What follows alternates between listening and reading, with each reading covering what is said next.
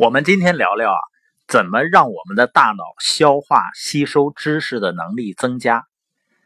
我们都知道啊，你发现同样的饭量，有的人呢消化吸收能力好，就是喝凉水都长肉那种；有的人呢消化吸收就不行，怎么吃呢，好像还是很瘦。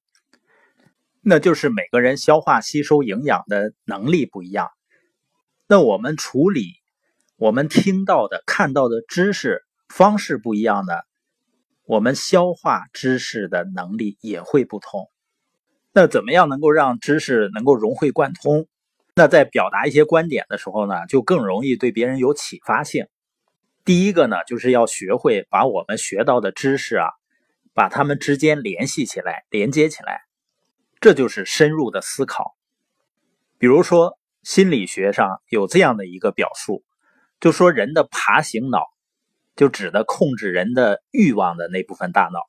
人的爬行脑呢，更喜欢视觉化的信息，而不是抽象的信息。那这样一段话，你听到了或者看到了以后，会怎么处理呢？可能很多人就一带而过了。也就是呢，自己知道了哦，人的爬行脑更喜欢视觉化，而不是抽象。但是如果我们能够更深入的去问自己一个问题，也就是说。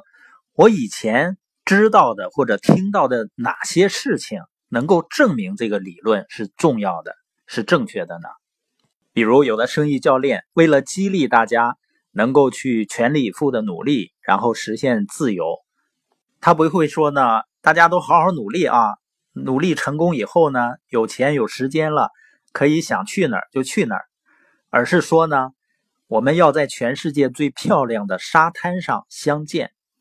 你发现一个是抽象的表达，一个是视觉化的表达，那对人的爬行脑的刺激是不是视觉化它更有力量一些？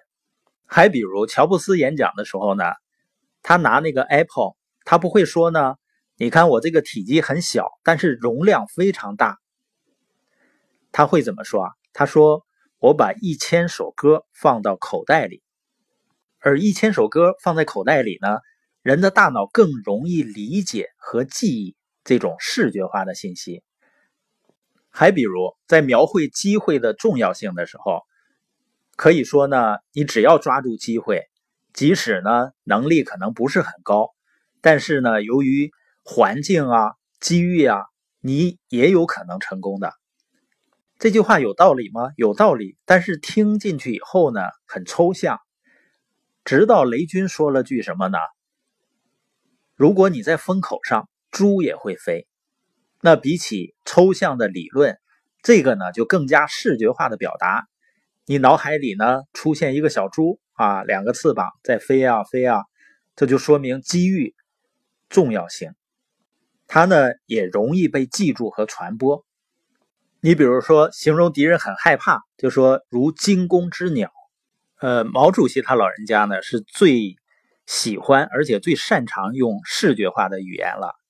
他在形容美帝国主义呢并不可怕的时候，他说帝国主义都是纸老虎，用纸老虎让广大群众呢生动的理解哦，他们并不是那么可怕。还有一些伟大的演讲也是视觉化的，比如呢马丁路德金，他说呢我们要追求人人生而平等，要减少种族歧视。他不是这样来说，而是说呢，我梦想有一天，在乔治亚的红山上，昔日奴隶的儿子将能够和昔日奴隶主的儿子坐在一起，共叙兄弟友谊。所以呢，爬行脑更喜欢视觉化的信息。这句话很简单，我们看完以后呢，如果不再深入的思考，以后呢，可能运用它就会运用的少。那看书呢？效果就会打折扣的。那有的时候我们看书啊、听播音，可能也会举例来说明这个理论，但是那仅仅是别人对理论的解释和理解，并不表示呢你也可以用同样的理论来解释现象。所以在我们听播音啊或者看书的时候，接触到一些有价值的信息或者理论的时候，要问问自己，那还有哪些现象、哪些情况？可以被这个理论解释，因为真正导致人和人之间知识水平差异的，往往并不是知识的数量，而是知识之间的联系。因为当你只有一个知识的时候，你增长一个知识可能就是增长一个；但是当你有一万个知识的时候，接触一个新知识可能意味着增长了五千个知识。因为呢，你把它们之间建立了联系。